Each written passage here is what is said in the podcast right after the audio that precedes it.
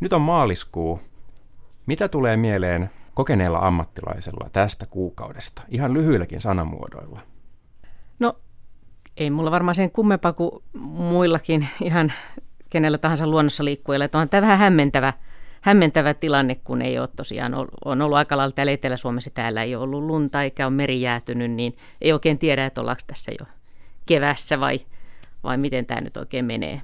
No, vahvasti ollaan kevässä ja paljon muuttolintuja on jo saapunut ja on joillain linnuilla ollut poikasetkin, että aika yllättävä vuosi, mutta tietenkin vuodet myös vaihtelee aika paljon, että kyllä osa siitä on tietenkin ihan luontaistakin, että on erilaisia vuosia, erilaisia talvia, mutta on tämä ollut yllättävä. Luontoon liittyy yllättäviäkin asioita. Sinä olet kokenut ja pidetty radioääni Yle Radio Suomen taajuudelta, eli ohjelmasi nimi on Minna Pyykön maailma ja on ollut pidempään. Kerrotko, mikä sen ohjelman idea on? No, mun ideana on kertoa joka viikko Suomen luonnon ihmeellisyydestä.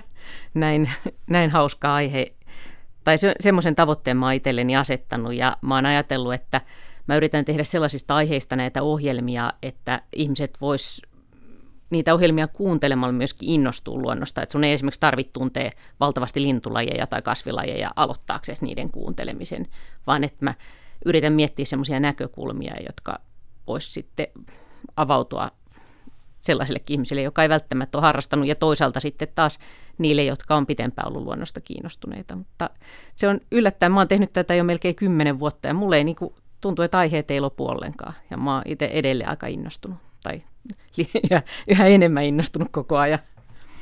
No, itse voisin luulla, että ne aiheet todellakin loppuu, mutta parempi näin päin. Nythän puhutaan vaikkapa luonnon monimuotoisuuden kadosta. Se varmaan tulee vääjäämättä uudeksi aiheeksi, tai ei se välttämättä uusi ole. Onko näin? No, se on ollut mulla niin kuin, kyllä tässä tämmöisenä johtolankana tosi pitkään, niin kauan melkein kun mä oon näitä ohjelmia tehnyt, mutta se on mun mielestä tosi hienoa, että se on nyt arvostettu sen merkitys. Aikanaan semmoinen kuuluisa biologi Edward Wilson, joka on kehittänyt tämän biodiversiteettisanan, niin hän sanoi jo ja kirjoitti elämän monimuotoisuuskirjassa muistaakseni näin, että luonnon monimuotoisuus on maapallon arvokkain ja vähiten arvostettu piirre. Ja mun mielestä se on tosi hienosti sanottu, että me ollaan tämän ihmeen äärellä, koko tämän luonnon monimuotoisuuden ja näiden hyvin hienojen rakenteiden, jotka monet on kehittynyt vuosimiljoonien aikana, jolla tämä systeemi näin hienosti toimii. Ja musta se on, tietenkin on, voi sanoa, että on kreivin aika, mutta nyt on hyvä, että tuntuu, että sitä aletaan ymmärtää yhä paremmin, vaikkapa nykyään, kun puhutaan tästä pölyttäjien tekemästä työstä. Ja sinua on nähty TV:n puolellakin, eli mikä ohjelma se on? No, mä oon tehtiin pitkään semmoista Ulosluontoon kevätseurantaa, ja siinä oli mukana ensin Kimmo Ohtosen kanssa ja sitten tuon Pirkka-Pekka Pehteliuksen kanssa, mutta sitä ei ole nyt tullut, ei tullut viime keväänä eikä nyt tänä keväänä, mutta saattaa olla, että se tulee taas sitten, että semmoista aina välillä ja tietenkin jotain yllättäviä pisteprojekteja sitten, mutta lähinnä radio on ollut niin kuin se mun väline kaikki nämä vuodet ja nyt täytyy sanoa jo vuosikymmenet. Tuossa oli äsken yksi kestoaiheisiin, monimuotoisuus, mutta voitko sanoa, että olisit erikoistunut vielä johonkin tiettyyn asian luonnossa?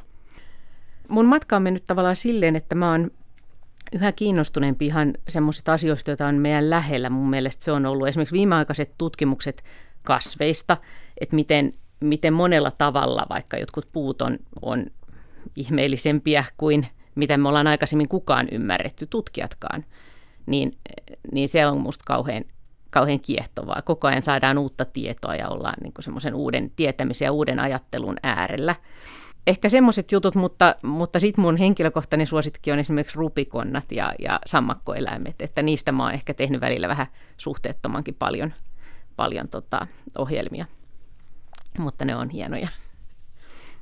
Silloin kun puhutaan niistä lähiasioista, varmasti ihmiset pääsevät tähän niin sanotusti kelkkaan, mutta kuvaile vähän sitä kirjoa. Onko joku aihe vienyt sinua kauaskin, Minna Pyykkö? No, mun reissut on lähinnä kotimaan luonnossa ja sitä mä oon jotenkin ajatellut, että se on mun tavoite kertoa tästä meidän luonnosta ja että sitä ei välttämättä muut tee. Niin kyllä se on, mutta kyllä mä oon sitten tietenkin Suomessa liikkunut sitten melko laajastikin erilaisissa maisemissa ja ympäristöissä. Mutta on paljon näkemättä, ettei mä mikään semmoinen niin kuin maastoihminen kuin jotkut, jotka oikein viettää sitten suuren osan vuodestaan telttailen tai näin. Että pääsen aina semmoisille pistekeikoille ja on mulla paljon näkemättä, vaikka en ole koskaan nähnyt ilvestä luonnossa esimerkiksi. Aina voi olla tämmöisiä haaveita. Haaveisiin varmaan liittyy sekin. Täytyy kysyä se, että miten päädyit tähän pisteeseen? Tiesitkö jo kauan sitten, että luontotoimittaja olisi se toimenkuva? Mä aloitin biologian opiskelut ja silloin etsittiin Ylelle toimittajaa. Se meni silleen, että Veikko Neuvonen, joka on Ylen luonto-ohjelmilla on aika pitkä perinne ja täällä on tehty pitkään hienoja luonto-ohjelmia. Ja sitä kautta myöskin sillä kuuntelemisen traditiolla on aika pitkä perinne. Et se on itse asiassa arvokasta, kun ajattelee maailmanlaajuisestikin. Ei kaikkialla ole tällaista, että radioon tehdään paljon luonto-ohjelmia. No joka tapauksessa niin Veikko Neuvonen oli tehnyt pitkää luonto-ohjelmia. Hän meni tekemään luontoiltaa televisio silloin ja hänelle etsittiin sijaista. Ja mä olin itse asiassa aloittanut ihan vastikään silloin biologian opinnot ja sitten siellä ainejärjestön seinällä oli semmoinen ilmoitus, että haetaan sijaistoimittajaa ja sitten mä menin haastatteluun ja sillä tiellä ihan pystymetsästä ensimmäisen kuukauden oli vatsa ihan kipeä, kun mä rupesin tekemään niitä ohjelmia, mutta siitä se sitten lähti. Saat olla tuollaisessa kiinnostavassa ketjussa siis yhtenä lenkkinä. Joo. Mihin tarvitaan luontotoimittajaa syvimmillään? No, mä ajattelen sen niin, että se mun tehtävä on, että mä en ole niin kuin itsessään niin tärkeä, vaan että mä oon vähän niin kuin matkaopas, jonka matkalla voi tulla ja mä yritän löytää niitä jännittäviä asioita siellä Suomen luonnossa. Ja jotkut ihmiset sillä lailla kuunteleekin niitä viikoittaisia ohjelmia, että kulkee ikään kuin siinä mun opastuksessa.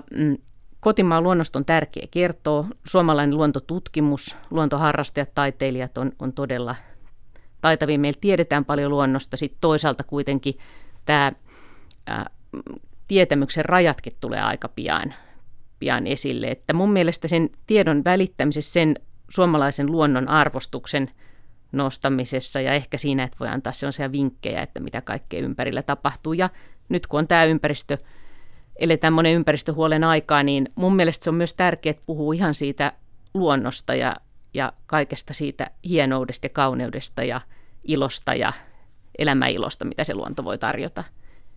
Sinä olet varmasti se ihminen, joka tartuttaa innostusta, mutta voitko tässä vielä kertoa sen koko uran vaikuttavimman oman luontoelämyksesi? No niin, se on varmaan, mä lähden nyt siitä, niin kuin monet taiteilijat sanoo, että se on vasta tulossa. Eli kyllä Ehkä mä niin ajattelen, mutta mä oon tietenkin tässä hommassa ensinnäkin mä oon päässyt tapaamaan todella hienoja tutkijoita. Mä ihailen valtavasti semmoisia luonnontutkijoita, menneitä ja tämän päivän tutkijoita, jotka on esimerkiksi vienyt sitä luontotietämystä eteenpäin, tai harrastajia, valokuvaajia. Ja sitten mä oon päässyt näkemään pieniä hassuja, menninkäisen näköisiä pöllönpoikasia. Ja yksi hienoimmista oli, kun mä pääsin sukeltamaan semmoiseen rupikonnalampeen, missä ne rupikonnat, jotka maalla on hyvin kömpelöitä, niin ne oli siellä, ne niin kuin lensi siellä vedessä, ne ponnisti sieltä pohjalta ja ne lensi siellä vedessä edestakaisin. Se oli semmoinen ihan hämmästyttävä elämys.